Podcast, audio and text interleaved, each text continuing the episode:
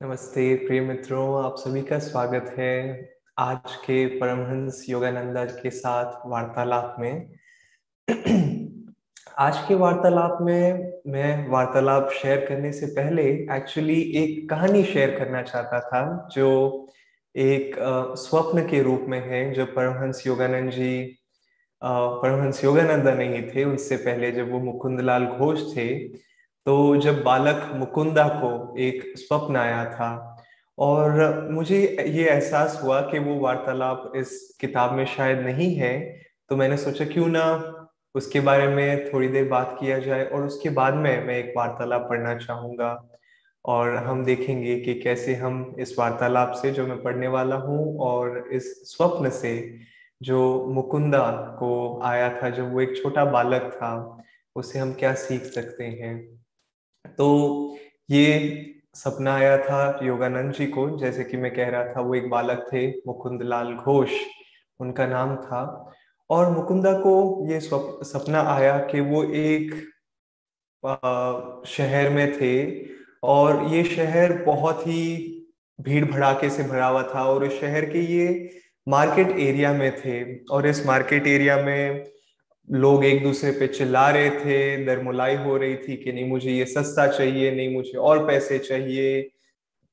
कुत्ते थे गलियों में, वो ज़ोर ज़ोर से भौंक रहे थे, लोग एक दूसरे से झगड़ रहे थे और लोगों की आँखों में वो लालच दिख रहा था और मुकुंदा बस एक जगह पे खड़े थे और वो ये दृश्य देख रहे थे और बीच बीच में मुकुंदा देखते कि कोई व्यक्ति उनकी तरफ़ आता और जैसे उनकी तरफ़ आ रहा था उसकी नज़रें जरा सी ऊपर उठती और वो कहीं दूर ऊपर की ओर देखता और फिर वह व्यक्ति कहता कि अरे लेकिन ये मेरे लिए बहुत ऊँचा है। और फिर वो व्यक्ति वापस नी, नीचे देखते हुए चला जाता। और ऐसा एक बार नहीं दो बार नहीं कई बार हुआ कि कोई व्यक्ति इसी स्वप्न में अलग अलग व्यक्ति मुकुंदा के सामने आते, वो ऊपर की ओर देखते, उनके पीछे कोई चीज़ कोई जैसे उनके पीछे ऊपर कोई चीज़ थी और वो देखते और बड़े ही आनंद से इसे देखते, लेकिन फिर उसके बाद में वो कहते कि नहीं, लेकिन ये मेरे लिए बहुत ऊँचा है और फिर वो चले जाते। और जब ये कुछ बार हो गया तो मुकुंदा भी सोचने लगे कि क्या हो रहा है यहाँ पे तो मुकुंदा घूमे इस स्वप्न में और उन्होंने देखा कि पीछे बड़ा खूबसूरत सा पहाड़ था, बहुत ऊँचा पहाड़ था और उस पहाड़ की चोटी पे ऊपर एक बहुत प्यारा सुंदर बगीचा था। वहाँ पंक्षी थी, पक्षियाँ थी, सूरज की किरणें आ रही थी, बिल्कुल शांत माहौल था। और उनका भी जिस प्रकार सब व्यक्तियों ने उस पहाड़ को देखा, उन्होंने भी देखा और उन्होंने उनकी आँखें, आँखों में एकदम वो आनंद सा आ गया था। और तुरंत बाकी लोगों की तरह उनके मन में ये विचार आया, लेकिन वो मेरे लिए बहुत ऊँचा है। और जैसे ही, लेकिन मुकुंदा के मन में ये विचार आया, मुकुंदा ने तुरंत कहा कि, नहीं, चाहे वो कितना ही ऊँचा क्यों ना हो, मैं अपना एक कदम दूसरे कदम के आगे रख के उधर तक पहुँचने की कोशिश करूँगा। और इस ये कहते हुए मुकुंदा आगे बढ़ने लगे। और ये ही नहीं, क्यों? क्योंकि जहाँ भी वो पहुँचेंगे, वो इस जो मार्केट में थे वहाँ पे, वहाँ से वो परिस्थिति बेहतर होती और वो जगह बेहतर होती। और कई बार इसीलिए ये स्वप्न आध्यात्मिक मार्ग, आध्यात्मिक पद से हम जोड़ सकते हैं कि कई बार हम ईश्वर को प्राप्ति की उस महान चोटी को देखते हैं, कितना आनंद दिखता है वहाँ पे। लगता है जैसे सारी समस्याएँ इस दुनिया की गायब हो जाएगी, लेकिन हम कहते हैं फिर मन में, अरे नहीं, लेकिन मेरे लिए कितना ऊँचा है, कितना परिश्रम लगेगा। लेकिन हमें योगानंदा की तरह या इस कहानी में मुकुंदा की तरह हमें देखना होगा कि हम कैसे एक कदम के आगे दूसरा कदम रख सकते हैं और आगे बढ़ सकते हैं। क्योंकि चाहे हम कितना भी कितना भी पहाड़ दूर ऊँचा क्यों ना हो और इंग्लिश में ये कहा, काफ़ी बार कहा कहा गया है कि चाहे जितनी भी जर्नी हो मैं वो कोट भूल गया इंग्लिश में लेकिन मैं उसे ट्रांसलेट करना चाहूँगा कि कितनी भी लंबी यात्रा क्यों ना हो? उस यात्रा की शुरुआत एक कदम से होती है। तो कितनी ही ऊँची क्यों ना चढ़ाई हो, क्यों ना अपना पहला कदम लिया जाए। और इसी कारण से कई बार लोग सोचते हैं, अरे, ये मेरे लिए ऊँचा है तो हम अपना पहला कदम नहीं रख पाते हैं ध्यान की ओर। या सोचते हैं कि, नहीं, मैं कहाँ से ध्यान कर सकूँगा? और स्वामी क्रियानंद जी, जो परमहंस योगानंद जी के शिष्य थे, वो कहते कि, चलो, मैं आपसे बार्गेन करता हूँ, मैं आपसे बार्गेन करता हूँ कि अगर आप ज़्यादा देर ध्यान नहीं कर सकते, चलो, एक दिन में पाँच बार ध्यान कर लो। फिर स्वामी क्रियानंद जी उसी अपने वाक्य को बदलते हुए कहते हैं कि अगर आप पाँच मिनट भी नहीं कर सकते, आप एक मिनट ही क्यों ना कर लो, लेकिन शुरुआत तो करो।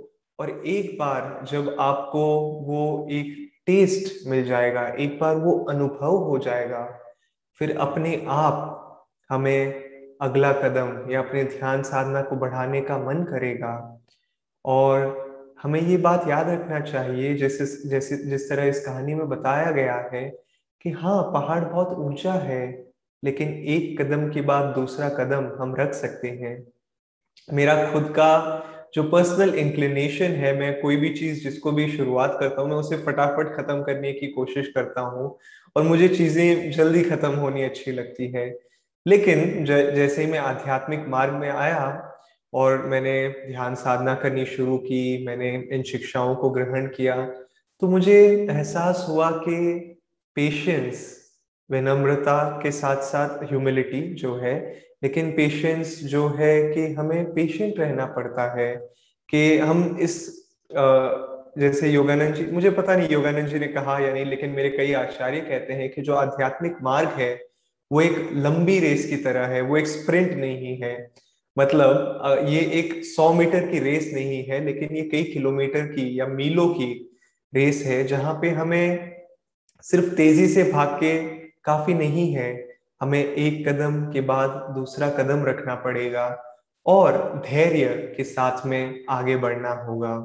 और मैं बीच में बोल रहा था कि एक बार हमें जब वो अनुभव हो जाता है, तब अपने आप हम, हमारे जीवन में उत्साह आ जाता है कि हाँ अब मैं अगला कदम रख सकता हूँ, अब मैं अगला कदम रख सकता हूँ।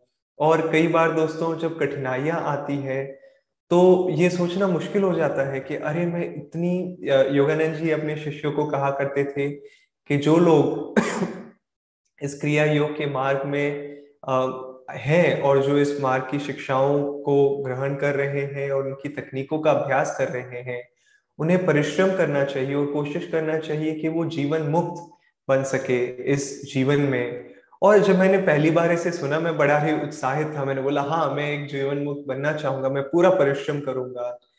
लेकिन योगानंद जी, वो चीज़ उत्साह के लिए बोली थी और मैंने उस चीज़ को प्रेशर के रूप में ले लिया कि, नहीं, मुझे जीवन मुक्त बनना है, मुझे और साधना करनी है। अरे, नहीं, मैं ठीक नहीं कर रहा हूँ, मुझे और मेहनत करनी करनी है।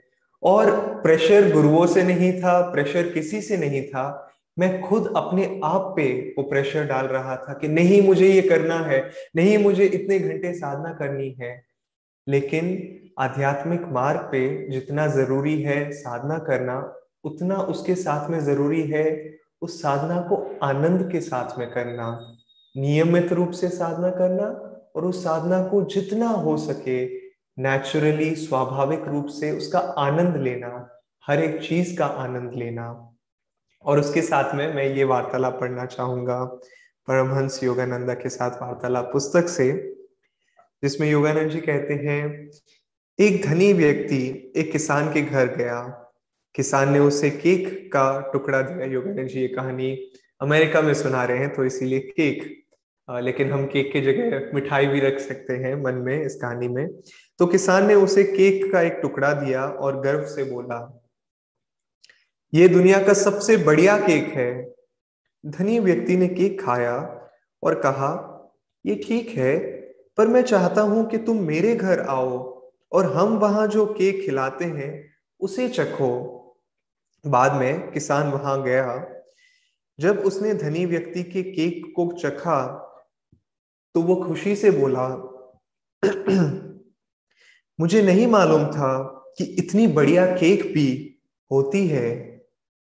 धनी व्यक्ति ने उत्तर दिया, मैं तुम्हारा दिल नहीं दुखाना चाहता था, पर तुम केवल अपने उस सुखी, उस सूखे केक के ही एक सेकेंड। धनी व्यक्ति ने उत्तर दिया, मैं तुम्हारा दिल नहीं दुखाना चाहता था, पर तुम केवल उस सूखे केक से ही परिचित थे। मैं केक की अनेक किस्मों के बारे में जानता हूँ, इसीलिए मुझे मालूम था कि तुम्हारा केक किसी भी दृष्टि से दुनिया का सबसे बढ़िया केक नहीं था।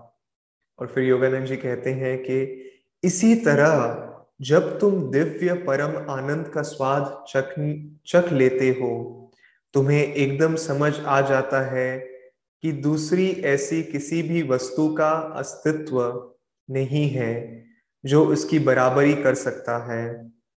जब प्रलोभन सुख, जब प्रलोभन सूख जाता है और उसका सारा आकर्षण समाप्त हो जाता है, तब प्रलोभन सूख जाता है। प्रलोभन को जीतने का सबसे अच्छा ढंग ये है कि कुछ ऐसा अधिक अच्छा अपने पास रखो जिससे उसकी तुलना कर सको। और जैसे कि हमने इस पहली कहानी में सुना था कि जो योगानंद जी इधर कह रहे हैं कि कुछ अच्छा अधिक अच्छा अपने पास रखो जिससे उसकी तुलना कर सको और इस स्वप्न में मुकुंदा ने वो खूबसूरत पहाड़ देखा और उस पहाड़ की चोटी पे वो बगीचा देखा और वहाँ का दृश्य देखा।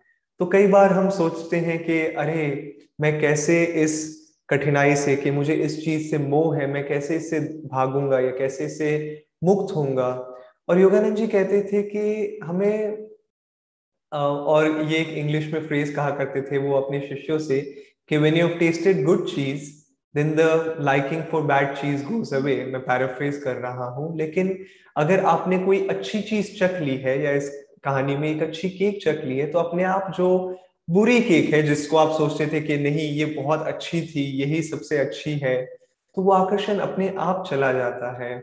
और अगर आपने एक योगी की आत्मकथा पढ़ी हो तो हम देखते हैं कि उसमें किस प्रकार स्वामी श्री युक्तेश्वर जी के साथ में जब योगानंद जी थे और स्वामी श्री युक्तेश्वर जी से योगानंद जी ने कहानी पूछी थी कि आप अपने बारे में कुछ बताइए तो स्वामी श्री युक्तेश्वर ने कहा कि जब मैं एक छोटा बच्चा था, तब मैंने अपने परिवार से, मैं बवाल मचा दिया था कि मुझे पड़ोसी का वो कुत्ता चाहिए।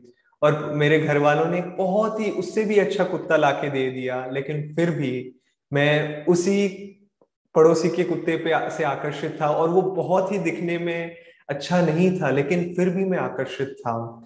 तो काफ़ी बार जो मोह होता है, जो आकर्षण होता है, वो हमें अंधा कर देता है। हमारे देखने की जो चेष्टा है, वो धुंधला कर देती है।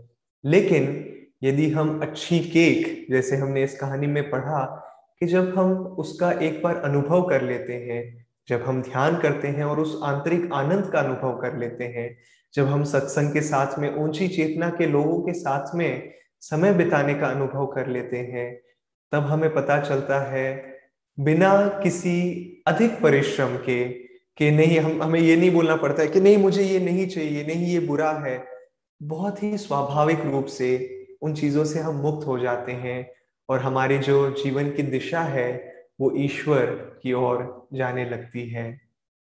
तो आइए दोस्तों, आने वाले आज के दिन में कम से कम हम कोशिश करते हैं कि हम कैसे कोई भी एक छोटी सी चीज़ को देख सके जिससे हम आकर्षित हैं और शायद कोई चीज़ नहीं, कोई स्वभाव जो हमारे अंदर है, जो कोई एटीट्यूड है जिसे बदलने की ज़रूरत है, उसे सीधा बदलने की ज़रूरत की जगह देखते हैं कि उसे हम कैसे एक पॉजिटिव चीज़ से रिप्लेस कर सकते हैं। और हम देखेंगे कि धीरे धीरे चाहे समय भी क्यों ना लग जाए धीरे धीरे ये चीज़ें बदलने लग जाएँगी और बड़े ही जल्दी एक कदम के बाद दूसरे कदम रखने से हम पाएँगे कि हम बहुत ही आगे पहुँच चुके हैं अपने आध्यात्मिक पथ पर। ओम शांति शांति शांति।